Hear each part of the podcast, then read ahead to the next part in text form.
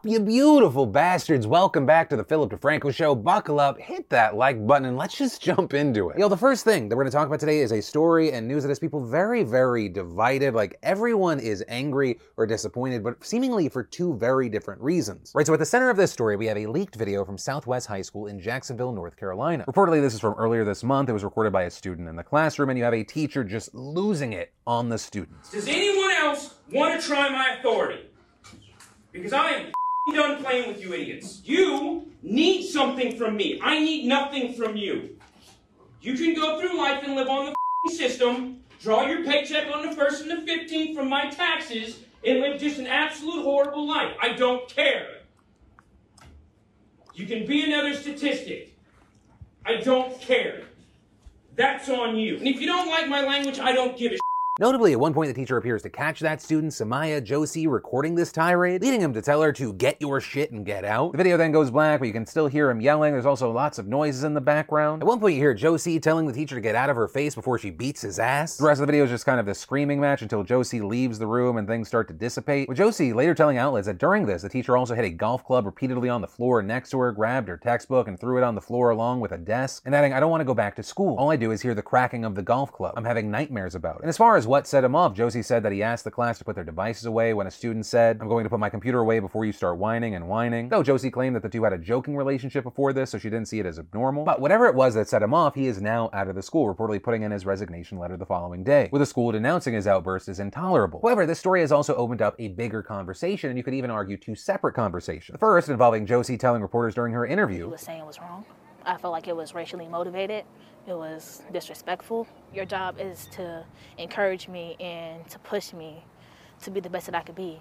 Um, even though it wasn't said directly to me, it just felt like dang, that's how you really think of us. With her specifically recalling the teacher's comments about being a statistic and living paycheck to paycheck and adding, it stuck out to me because some people assume that African American people are on the state assistance or government assistance. So I feel like he said that because that's a normal stereotype that goes around about us as a community and it was unnecessary and uncalled for. It hurt, right? And with that, we saw people responding on Twitter echoing that his actions were racist. But separately, especially with public reactions on Reddit threads, you had many saying, you know, this isn't about race. This is a teacher just losing it on disrespectful students. With the conversation being focused on teachers not being paid enough or having enough support from administrators to deal with disrespect and harassment, with people who claim to have been in the profession writing things like, I quit teaching after seven years because of horrible behavior, aggressive and reactive parents, and no support from administrators. Combine that with low pay, and I'm surprised we have enough teachers to conduct classes. And another writing, I quit after 14 years, haven't needed therapy or antidepressants since I left. Every time I see one of these teacher caught on video doing, saying XYZ posts, I feel only sympathy. Teachers are human beings with emotions who are getting pushed beyond their limits of coping. As well as comments like, I went to school in the inner city and we treated teachers like shit. Sometimes they'd react like this. Some teachers were there just to collect a paycheck, but most genuinely cared and wanted us to be better students. We didn't realize it then, and sadly, kids don't realize today. Like I said, there's conversation, debate, pushback on both of these points of view, and so I want to ask you, we talk about this story, when you hear that clip, when you get a little more information,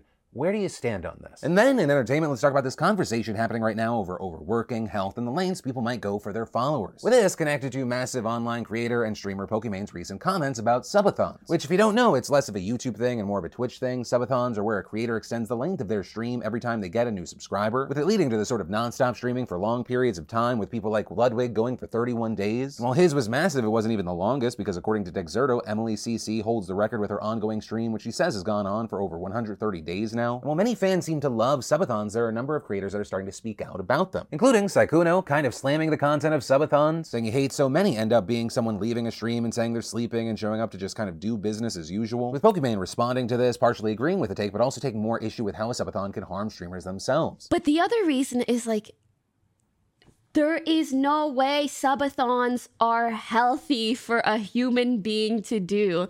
And the fact that we are incentivizing it with hundreds of thousands of dollars, major clout, followers, attention, we're like, oh my God, this person has been streaming three weeks, poggers, poggers. It's like, no, they need to like go see a doctor. That's the point. Suffer for my pleasure. I think a little bit of that is okay, but the the line kind of needs to be drawn at some point and I don't really think we draw it at a good point. Like if you watch someone on stream, I don't know, choking themselves out for your entertainment, would you be like, haha, suffer for my pleasure? Like, no, right? Like, some things are okay and some things aren't really. But they're going on to say this is something the creator community stays silent on, and it might just take a while until it's something popular to bring up. And while you had some agreeing, you had tons of people specifically bringing up Ludwig, saying he still managed to eat his three meals a day while on his subathon. He worked out, arguing that you can still stay healthy throughout it. Though we saw Pokimane respond to this. I do think like Lud was probably one of the people who did it the best, but he had a massive support system and he had very, very specific daily habits that he upkept which likely every single streamer who did it after him did not have. And personally, I think that soundbite kind of hits on why I don't think this is that big of a deal. Like I've talked about many times in the past, I think creators' mental health and burnout, it's a serious thing to consider. And I think audiences' understanding and compassion for creators is at an all-time high regarding that. But when you're talking about subathons, I think that's a completely different thing because creator burnout is usually tied to, you know, just trying to keep up with your regular output and understanding, you know, what makes sense. Not a creator deciding to do the most extreme version of what they do. Every day, almost every person on this planet makes a decision to decide how much of my time and my mental health and my health in general am I going to exchange for money. And with these subathons, you have adults making a decision to do the most extreme version of that transaction. But that said, I'm not going to shame anyone for having this debate or conversation because I think any conversation we can have around mental health is a positive one. And for other creators that are thinking about engaging in a subathon, I think, you know, hearing concerns from other creators can be beneficial. But from that, I want to take a second to thank the fantastic sponsor of today's show, Squarespace. You know, I've been partnering with Squarespace for years now, and I have to say, if you're getting your business off the ground or creating a place to share your homemade goods, new favorite hobby, current obsession, or even a personal blog to get all those thoughts out of your head, no matter what it is you're doing, Squarespace is there to help. And it's so easy. There's nothing to install, patch, or upgrade ever. And creating a beautiful website with Squarespace's all-in-one platform has never been so simple. It's extremely intuitive and easy to use. Plus, with their mobile optimized websites, your content automatically adjusts so your content looks great on any device. Plus, with Squarespace, you get access to all their marketing tools and analytics and their award-winning customer care team via email or live chat 24/7. So if you want to check it out, see why so many others have loved it, see if it is perfect for you, start your free trial today over at squarespace.com slash Phil. And when you realize you love it, make sure you enter an offer code PHIL to get 10% off your first purchase. And then, like a relentless strain of orange herpes on America, Donald Trump is back in the news today. Though, unlike 90% of the time, not for something he said. Right, this time it's about the Manhattan District Attorney's criminal investigation into him and his business. Right, so the TLDR is that since 2018, prosecutors have been investigating allegations that the Trump organization misled its accountants to inflate and deflate the value of its assets on paper, thereby getting Trump favorable deals from lenders, insurance companies, and tax collectors. And they made some progress. The DA, Cyrus Vance, took his case to the Supreme Court twice, then indicted both the Trump organization and Trump's former CFO on tax charges, making an indictment of Trump himself look like a possibility. But all of that came to a halt after Vance's term ended in January and he was replaced by Alvin Bragg, who promptly signaled his lack of support for the case, leading to two of his top prosecutors, Mark F. Pomerantz and Carey R. Dunne, to resign in protest. And the big news is that the New York Times has now obtained the full resignation letter of Pomerantz. And in it, he says he believes that Trump is guilty of numerous felony violations, saying his financial statements were false and he has a long history of fabricating information relating to his personal finances and lying about his assets to banks, the national media,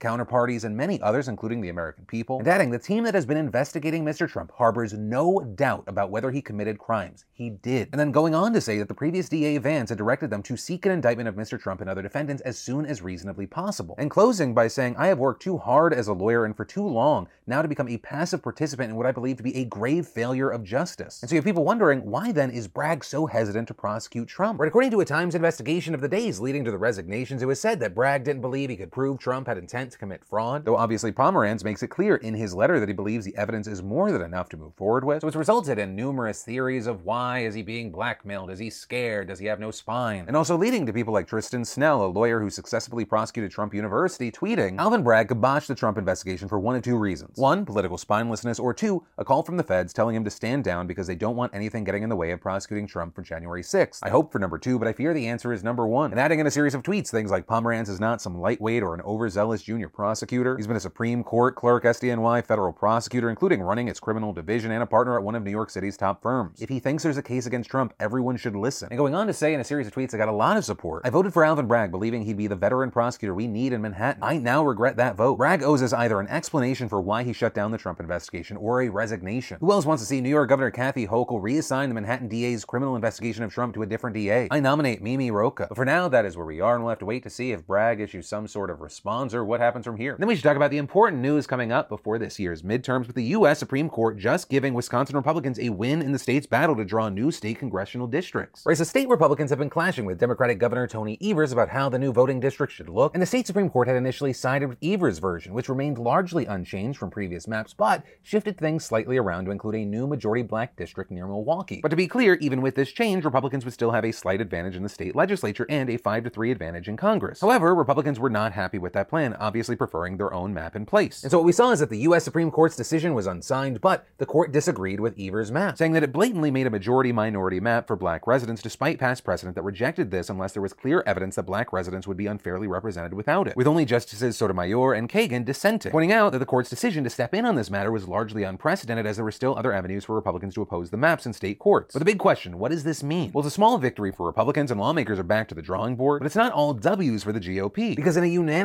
order, the US Supreme Court rejected their opposition to federal congressional maps drawn up by Evers. So we'll see another round of battles over districts in the upcoming days and weeks. But Wisconsin is hardly the only place where this is an issue. Ohio voters are still unsure about what districts they'll be in after Republican lawmakers had their redrawn maps rejected multiple times by the state Supreme Court, with the big key issue here being the primary elections there are just six weeks away. So with an election around the corner, voters don't know who's actually on the ballot and candidates are unsure who's going to be voting for them. As one Republican incumbent put it, I do a lot of doors, I do a lot of yard signs to get our message out. But right now, we're kind of in a holding pattern to see where we shouldn't be putting these signs. Obviously, we don't want to create further confusion to the voters. And it's gotten so bad that Republican and Democratic lawmakers finally agreed to work together to get something out there before the election, with them not wanting to end up like North Carolina or Maryland, both of which have postponed their primaries as they try to work out their own districts. And then let's talk about abortion back in the news because on Wednesday, Idaho decided to be known for more than just growing potatoes and became the first state to sign a bill into law copying Texas's abortion ban from last year. Like Texas, it prohibits abortions after six weeks, drawing the line there because they claim that's where the first heartbeat happens. Since at that point the embryo's been implanted in the blood vessel that will become the heart begins pulsing. But the counter expert opinion is that it's not a heartbeat the way that you would imagine, saying the pulse is just a light flutter of electrical signals that it's miles and miles away from being a heart that functions how you would think it does. And others, like Michelle Rodriguez at Scientific American, arguing the practical math behind the six weeks number is absurd, pointing out that even with a predictable 28 day menstrual cycle, which one study found only about 13% of women have, they would be left with maybe one or two weeks after finding out they're pregnant to get an abortion. And as Planned Parenthood put it, that's two weeks to make a decision, find childcare, take off work, find the money to pay for the procedure. Though, on the other side, if you're opposed to abortion, that's kind of the point minimize access and the number of abortions. Which is why you had Idaho's Republican Governor Brad Little saying in a letter to the President of the state Senate, I stand in solidarity with all Idahoans who seek to protect the lives of preborn babies. So, similar to Texas and Oklahoma, Idaho's new law lets the father, grandparents, siblings, uncle, or aunt of the fetus sue any medical provider who performs the procedure for $20,000 within four years, which actually gave Little some reason to doubt whether the courts will uphold the law, saying, While I support the pro life policy in this legislation, I fear the novel civil enforcement mechanism will, in short order, be proven unconstitutional and unwise. But fuck it, I'm still gonna sign this thing. Though, of note, in Texas, where private individuals can sue people who assist women getting abortions after six weeks, the Supreme Court did uphold that law, so I guess we'll see about Idaho. Though, notably, in Idaho, there are a couple of differences. Idaho's law does allow for exceptions in the case of rape or incest. The women will have to file a police report and show it to the medical provider, and unlike Texas and Oklahoma, which permit pretty much any private individual to sue,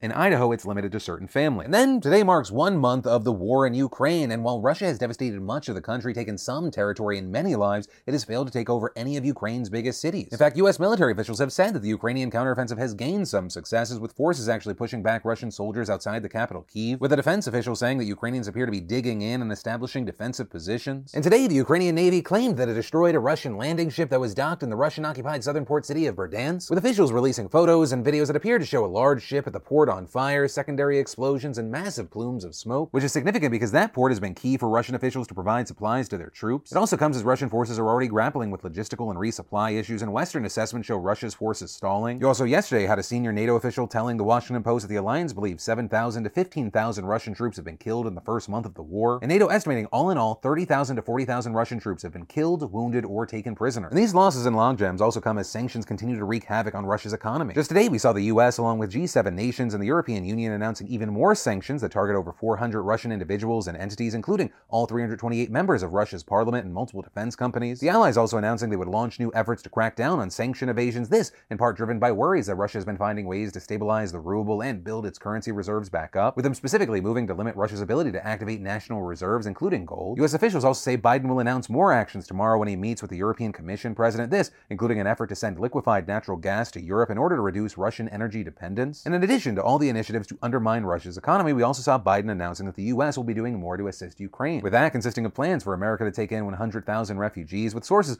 also saying the administration will donate $1 billion to aid European nations helping to shelter those fleeing Russia. And that coming as the UN now says that 3.6 million refugees have left Ukraine, and more than half the children in the country, around 4.3 million of the estimated 7.5 million, have been displaced, creating one of the largest displacements of children since World War II. And with the multi day summit still going on, we can expect to see more announcement as President Zelensky continues to call on allies for further assistance. This including asking NATO today for unlimited military help. But where I want to wrap this up today, I want to talk about a very, very concerning trend that we've been seeing in Russia. The growing number of top military leaders seemingly missing from public view, with many raising alarm bells over reports that Russian Defense Minister Sergei Shoigu, literally the face of the war, has not been seen for nearly two weeks. Though notably, the Kremlin responded to inquiries about his whereabouts today, but basically saying he's just busy and declining to comment on reports that he was experiencing heart problems and saying he was at a Russian Security Council meeting today. With a Russian state owned news agency also airing an 11 second clip of Putin talking to officials on a video call and zooming in to show Shoigu on screen. But notably, the news agency literally doesn't say when the video is from, and there's no sound which would help you figure out if this was an old meeting or not. Beyond that, we've also seen reports that the chief of the general staff of the armed forces has not been seen since March 11th, the same day Shoigu was also last seen, with there also being similar allegations that the head of Russia's National Guard is missing as well. And so with this, we've seen many saying these disappearances represent a scary trend, with one expert noting in a tweet, Curiously, there is no military commander but Putin for Russia's war against Ukraine, and none of the surviving Russian generals in Ukraine seem to command the others. Remember that Hitler became commander in chief in 1935, and so with this, we're seeing an increasing number of people saying what we're witnessing is possibly Putin consolidating power even more. But ultimately, that is where that story and today's show ends. Thanks for watching. I love yo faces, and I'll see you next time.